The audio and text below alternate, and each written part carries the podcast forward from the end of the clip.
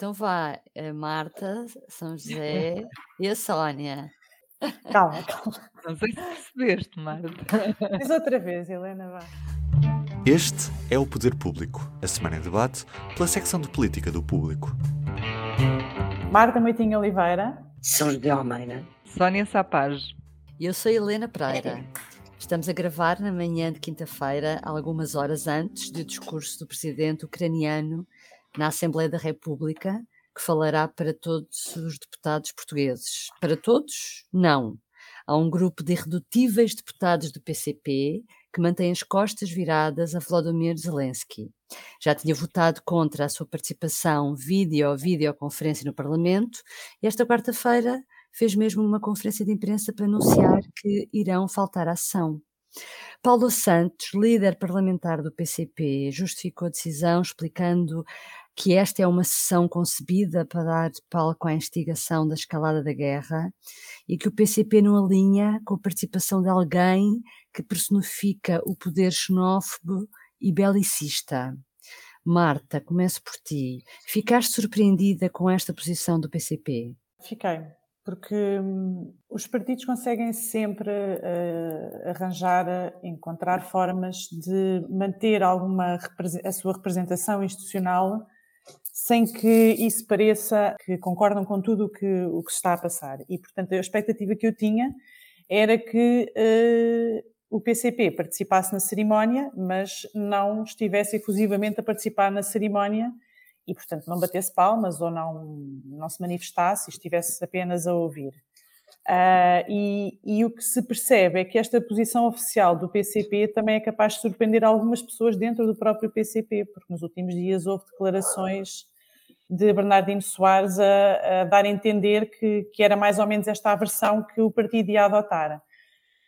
Um, e, portanto, eu, eu fiquei surpreendida porque, de facto, existe uma forma institucional de estar, de manter a representação sem que se esteja propriamente a participar de uma forma uh, sendo adepto, digamos assim, mas, uh, mas ainda é mais surpreendente que isto pode, possa criar divisões dentro do próprio partido ou interpretações diferentes sobre o que é que devia ser a posição agora.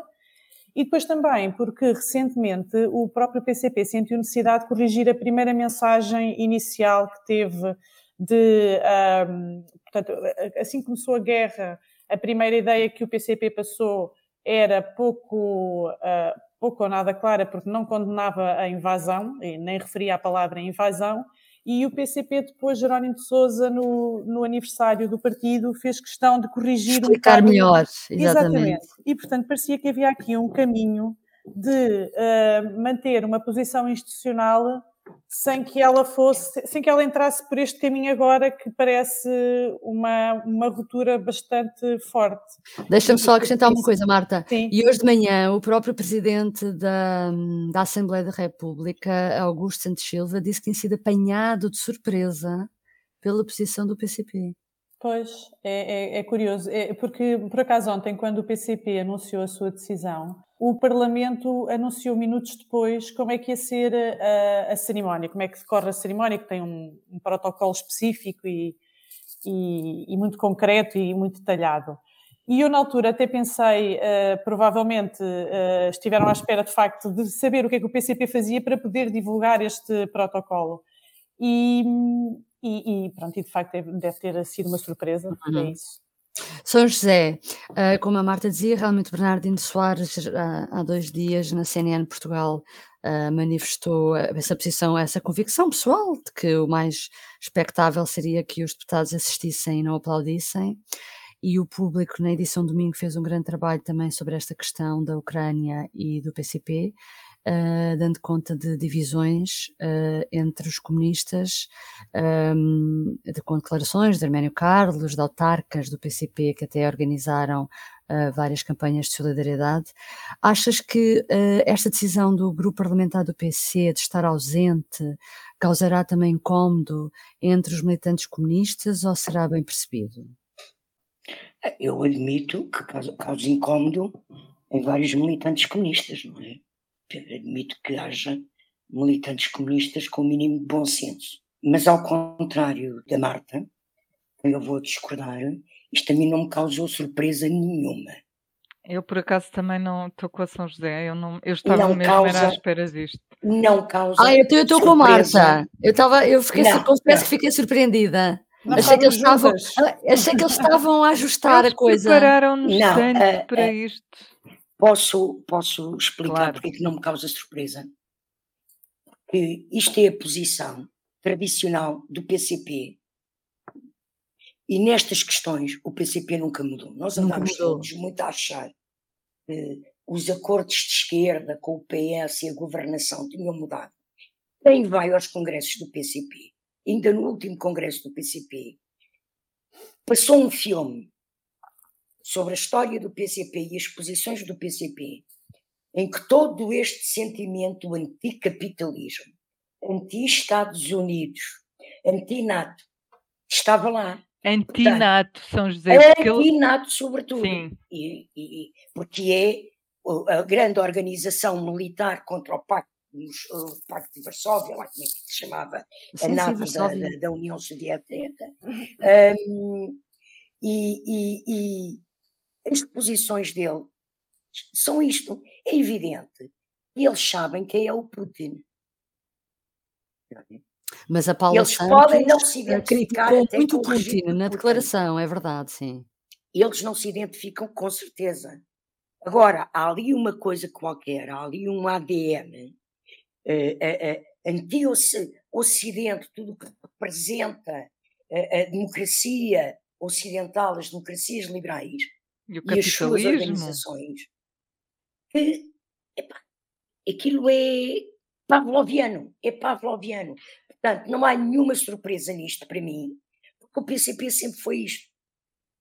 E Eu repito, acho- quem, quem lê os documentos deles, quem ouve os os- os- o, o discurso oficial ao nível dos momentos decisivos que são os congressos, percebe que aquilo nunca mudou. E, portanto, Eu a- eles fizeram deixa-me- o que é óbvio. Deixa-me só acrescentar uma coisa que no fundo também te dá razão, que é, eu acho até que o facto, os anos da geringonça contribuíram para, para este momento, para que este momento, para que neste momento tivesse de haver esta afirmação, esta, este descolar, é- digamos Isto é assim. a identidade deles. A surpresa vem de que parecia ter havido uma certa normalização democrática do PCP, porque uma coisa é ser um partido institucional e que respeita as instituições democráticas. Outra coisa é eles, nos seus valores e nos seus princípios, eles são o que são. Portanto, eles continuam iguais ao que sempre foram. Ouvem Uhum. falar em NATO, quer dizer, vi dizer, como disse ontem aquela senhora deputada que agora é líder parlamentar, não é? Faz quase pena ver um partido como o PCP, que teve grandes líderes eh, parlamentares, o próprio João Oliveira foi um grande líder O parlamentar. Otávio Teixeira, São Otávio Teixeira, o Bernardino Soares, o, meu Deus, nem é preciso irmos ao Carlos Brito, pronto.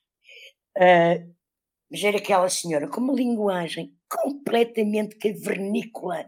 De um, olha, eu só digo uma coisa: se o doutor Cunhal fosse vivo, a posição era esta, só que era justificada com mais alguma elegância intelectual. Ouvir ontem chamar nazis aos ucranianos Sim, e ao regime ucraniano, exatamente. por amor de Deus, quer dizer, estamos que a ela- brincar aqui. Ela foi muito dura para o Putin, mas também foi muito dura para Desculpa o lá, quer dizer, aquilo. Pronto, é Não sei mesmo. para quem foi mais dura. eh, É pronto, verdade. eh, faz pena, é uma pena, sim, eh, termos um partido em Portugal que todos pensávamos que era democrático e que, ou que muita gente pensou, ehm, e que, pronto, e que revela-se igual a si mesmo. Sónia, o PCP Sem já nenhuma, muito. sem, Diz, nenhuma, Desculpa. sem nenhuma sofisticação intelectual a justificar as suas posições. Eles têm direito a ter as posições deles, mas podiam ao menos tentar eh, construir uma, uma justificação mais bem elaborada. Eh, Uhum. Sónia, o PCP, ainda eh, continuando mais ou menos neste tema, já saiu uma vez da sala em 1985 para não ouvir o então Presidente dos Estados Unidos, Ronald Reagan. Em 2018 foi o Bloco que, ehm, por exemplo, esteve presente no discurso do então Presidente de Angola, João Lourenço, o então e agora Presidente de Angola, João Lourenço, mas no fim não se levantou nem aplaudiu. E em 2009, quando o anterior Presidente José Eduardo dos Santos visitou Portugal, foi o único partido a recusar-se a encontrar-se com aquele chefe de Estado. O que te pergunto é: os deputados, os partidos têm algumas obrigações institucionais nestes casos ou não? Olha, Helena, eles também nunca iam, nunca iam a visitas oficiais a Angola, por exemplo. Eles, os bloquistas, havia assim uma série de questões de princípio. E eu, eu para te dar uma resposta o mais objetiva possível, uh, fui consultar um dos documentos que rege uh, a atividade, uh, sim, a atividade dos deputados, que é o, o Estatuto dos Deputados.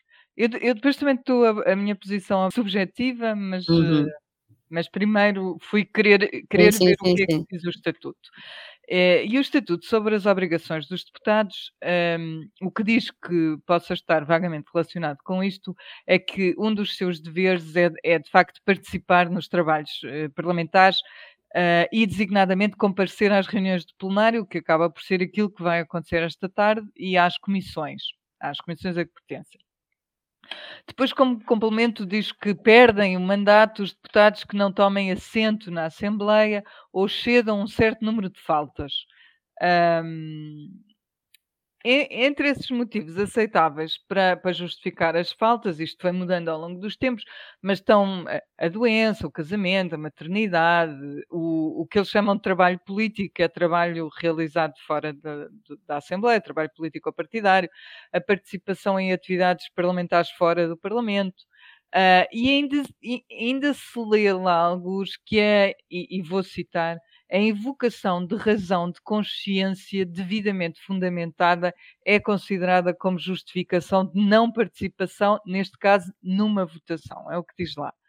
Ora, eu, eu entendo daqui que se as razões de consciência, que são do mais subjetivo que possa parecer, eh, podem ser invocadas para falhar uma votação, também admito que possam ser usadas, neste caso, pelo PCP, eh, para, para não, para, para não irem. Sim. O que, em última instância, significaria que os deputados nem sequer têm falta. Eu não sei se é isso que, que vai acontecer.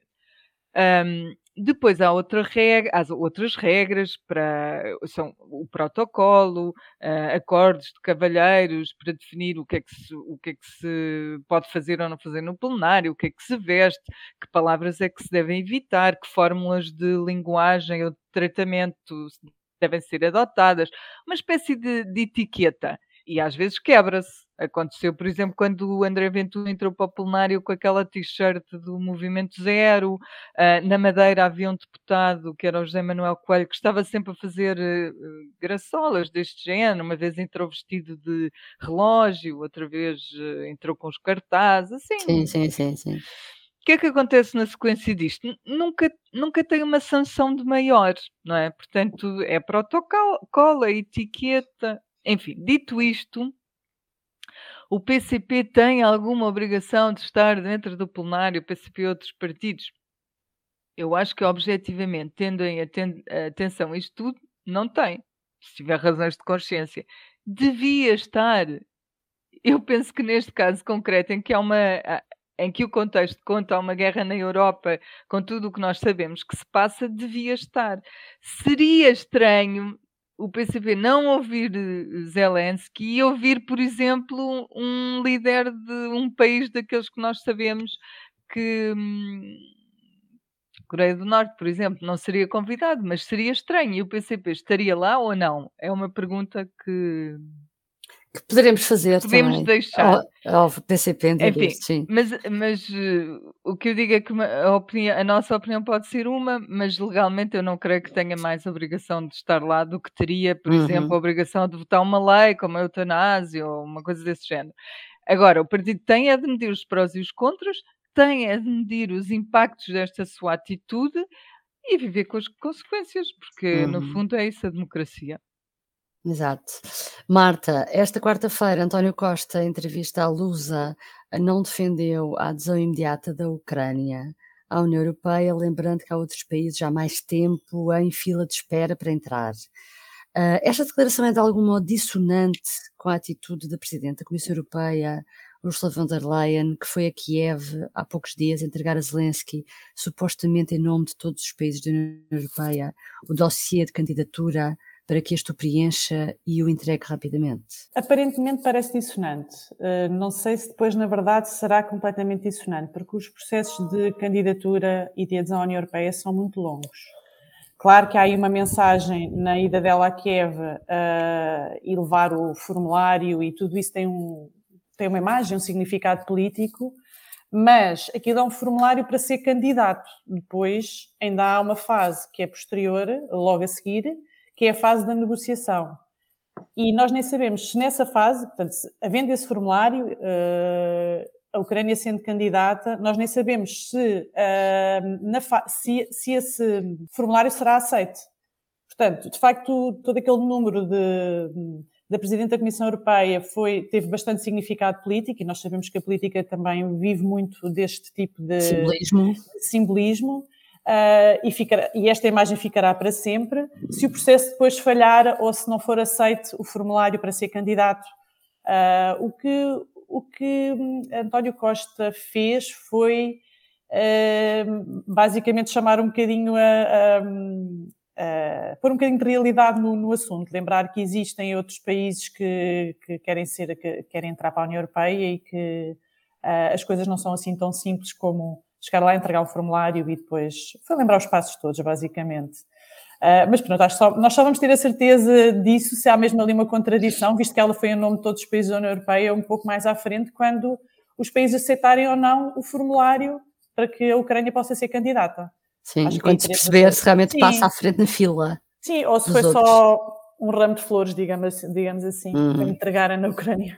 Fazendo agora aqui uma curva nesta conversa, uh, Jorge Moreira da Silva, social-democrata, apresentou esta semana a sua candidatura à liderança do PSD, avisou que não era o candidato do divisionismo, disse que não ia negociar lugares ao Parlamento Europeu com ninguém, no que foi lido como uma crítica ao adversário, e apareceu sozinho sem quaisquer barões.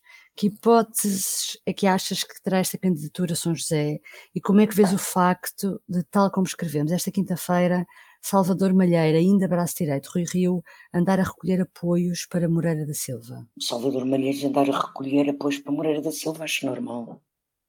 Porque se ele é apoiante de Rui Rio, é natural que entre Moreira da Silva e Luís Montenegro opte por Moreira da Silva. Mas eu acho que a candidatura do Jorge Moreira da Silva é muito mais importante que isso, do que apenas essa história de que barões é que estão com ele e que aparelho é que está com ele.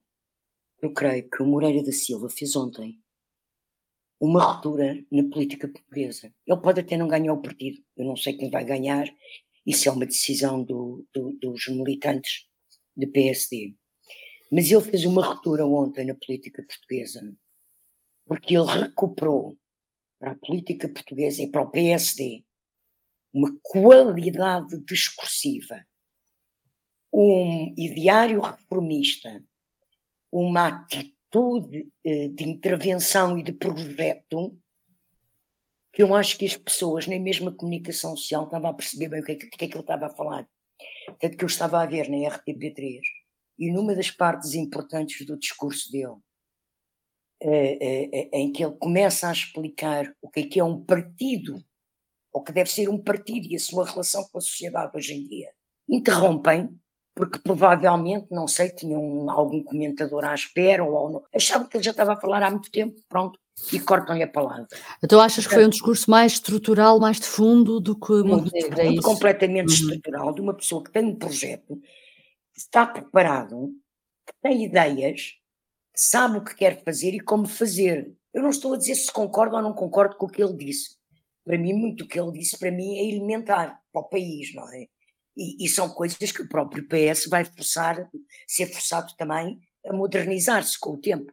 Queres destacar uh, alguma coisa para quem não tenha ouvido o discurso? Queres concretizar? Olha, há uma ideia que ele recupera, que, uma, uma coisa muito prática que ele recupera, e que existia nos governos nos anos que existia nos partidos da oposição nos anos 90 e antes, que é os governos sombra. A oposição não se faz tipo catavento. Não. Há pessoas que estão preparadas, têm os dossiês, que acompanham os dossiês, e são eles que falam. E há posições concretas e programas concretos que são estruturados naquelas áreas. Não é, não é cada vez, como é em Portugal acontece bastante, no PSD, então, isso tem acontecido bastante, que é cada vez que muda o líder ou cada vez que muda um, uh, a situação, uh, é tudo, cada, tudo, todos cheios de muitas ideias. Depois fez outra coisa que foi assumir-se como líder mesmo, e que é com as ideias dele, e que não está ali para negociar lugares nem apoios. E eu acho isso muitíssimo importante. A ideia de integrar as oposições nesse governo sombra.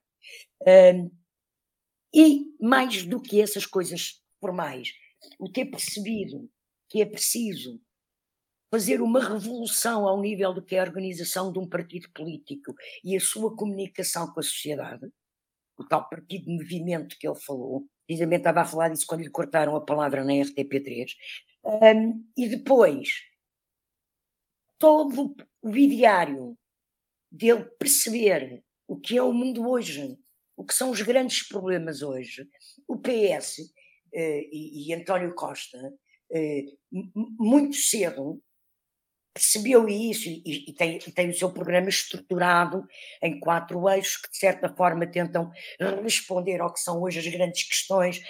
Clima, eh, o, o, a digitalização da sociedade, a globalização, as desigualdades. Uh, e ele percebeu isso claramente, percebeu isso claramente, ele sabe isso. Uh, e, e, fez um discurso, olha, que me surpreendeu pela positiva. Eu, uhum. eu sabia que ele tinha qualidade, mas de facto ele cresceu muito politicamente, está muito maduro e tem as ideias organizadíssimas. Agora, é, como, anos, não sei.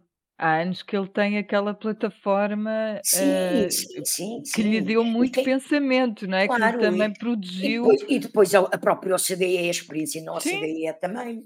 É? Aliás, quem leu o livro dele percebe isso. Eu o que me pareceu, Mas, quando ouvi. É uma surpresa uh, uh, o, que me, o que me pareceu foi um, o que vi ali foi uma certa modernidade, além de, além de recuperar coisas uh, típicas dos partidos, como, como é esse, esse, exemplo que tu deste do governo Sombra, que a partir de um determinado momento até parece que os líderes da oposição tiveram medo de ter é, governos é, é, medo. Há ali é, uma certa é. insegurança em assumir que aquelas pessoas são as especialistas, parece o partido que é um diminui. coletivo, o partido é um coletivo e tem uma direção que é coletiva. Pronto, mas eh, tem as suas individualidades, mas tem uma direção que é coletiva, não é sempre o mesmo, mesmo sempre em pé que tem que falar sobre tudo. Sim, não é possível, mas, mas pronto, isso eu acho que também pode ter a ver com alguma insegurança dos líderes. Mas além dele recuperar essas coisas antigas, o que me parece que também fez foi dar um ar de grande, grande modernidade. política moderna, eh, de é. que, pronto, que ele coisas... fala para o mundo de hoje, ele fala Sim. para o mundo de hoje. E posicionar-se para o futuro do PSD.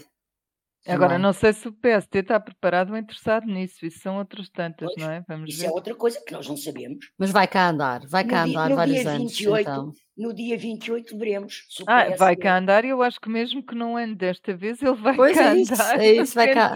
Exatamente, Sim. exatamente, a fazer Sim. o seu percurso. Por último, a semana ficou também marcada pela cerimónia de abertura do ano judicial, após dois anos de interregno por causa da pandemia. O discurso da nova ministra foi muito criticado por falta de abenção. Marcel pediu mais ao governo, lembrando que este agora tem maioria absoluta e, portanto, o que falta é vontade política, e há muita vontade política porque há muito PS. Uh, Sónia, o que é que achas que Marcel quer mais? Eu não assisti à cerimónia em direto, a toda, mas fui ouvindo os discursos mais importantes de, depois na rádio, que fazem um resumo. Acabei por ouvir a ministra, a PGR, ouvi o presidente. Sei que se falou muito na lentidão da justiça, sei que se falou nos efeitos que isso tem no tecido social e económico, uh, em como há uma justiça para ricos e uma justiça para pobres, como por causa disso mesmo caímos cada vez mais na tentação de fazer justiça na praça pública, enfim. O que se tem repetido nos últimos anos a, a esse nível não, não me pareceu que houvesse ali eh, muita novidade, falta de meios. O que eu fixei, curiosamente, cada um fica com o que, que lhe toca mais, foi uma frase do presidente sobre esta nova um, fase para combater a chaga uh, da corrupção, como ele chamou. Ele disse assim: Eu persisto em acreditar que nós somos um povo visceralmente honesto. Foi isso que ele disse e que me ficou marcado porque eu acho que isto é o mesmo que dizer o povo é honesto e não permite que as suas elites o sejam. E porquê é que isto é importante neste momento? A propósito de que é que eu acho que isto vem? A propósito da história dos milhões do PRR. Ele já tinha dado a entender várias vezes que ia ficar atento em, em como são feitos os gastos, em como em, nas possíveis fraudes, enfim, atento à corrupção e isto, no fundo, eu acho que é a sua forma de insistir na ideia de que vai estar a, a escrutinar tudo, porque é isso que os portugueses lhe exigem, ainda para mais quando há tão, tanto PS uh, eh, no governo e PS tão sozinho. São muitos milhões. Uh, uhum. Eu também acho que precisamos desta atenção especial e é uma boa mensagem neste particular. Por fim, então, vamos retomar o nosso público notório para fechar o podcast desta semana. Começo por ti, Marta. Qual é o teu? O meu tem a ver com um, um número que saiu hoje da inflação da, para a zona euro, em que uh, basicamente a inflação na zona euro ficou em 7,4% em março e nós em Portugal ficámos em 5,3%. E pronto, e agora tem-se falado muito de inflação e é aquele caso em que é bom estar eh, atrás. É bom nós estarmos atrás da zona euro. É bom não estar no pelotão da frente é, da zona é, euro. Sim, não queremos. São José, e, e, qual é o teu público notório? É uma nomeação que foi feita hoje, soube-se hoje, eh, o público deu a notícia em primeira mão, que quem vai presidir a estrutura de missão eh, que coordena as comemorações de 50 anos de 25 de Abril é a historiadora Maria Inácia Rezola. E eu acho que é uma escolha muitíssimo acertada. Eu conheço a obra dela, e ela é de facto das pessoas que mais têm trabalhado uh, historiograficamente com rigor, uh, muito rigor científico, o 25 de Abril, sobretudo a sua vertente militar. Um, e, e, e, pronto, é uma, é uma escolha feliz. Uh, poderia ser muito polémico, até porque ela vai substituir o atual ministro uh, da Cultura. Mas será uma escolha mais consensual do que a anterior, é, é uma, Não sei só, não, não só será com certeza mais consensual, como é uma escolha cientificamente muito uhum. acertada. Uhum. Muito acertada. Sónia, deixe-te então a palavra final. O final. E o meu é o quarto volume uh, da biografia de Mário Soares, escrito pelo jornalista Joaquim Vieira, e o que eu friso é a frase que António Costa lhe disse em 2021, pelo menos é nessa altura que ele a situa. E, e, sobre, ele diz isto sobre José Sócrates e sobre uma altura em que o visitou na, na prisão de Évora, que toda a gente viu, e estava lá dentro, surpreendentemente, quando ele não estava à espera, Mário Soares. E então a frase que ele diz é: concluo que ele de facto aldrabou-nos. Ora, aí está. É só isto. Ficamos então com uma tenho, frase muito Eu tenho uma dúvida sobre isso, se ele aldrabou-nos a propósito daquela visita só, ou se ele se estava Não. mesmo a referir ao big picture o, o, o contexto, se fosse o Aldrabono, nesse caso seria Aldrabou-me, porque Me, ele diz pois. que estava à espera de ir lá sozinho. E o contexto, mas é preciso ler o livro, não é? O pois, contexto pois. é que Aldrabonos, em relação à, à, à suposta herança da mãe, etc, etc. Ah, Enfim. E a forma como sustentava a vida dele. não é? Sim, é mais isso. Ok. Bom, então ficamos com, com uma frase sobre aldrabices. Voltamos para a semana. Obrigada por ser acompanhado. Adeus. Obrigada. O público fica no ouvido.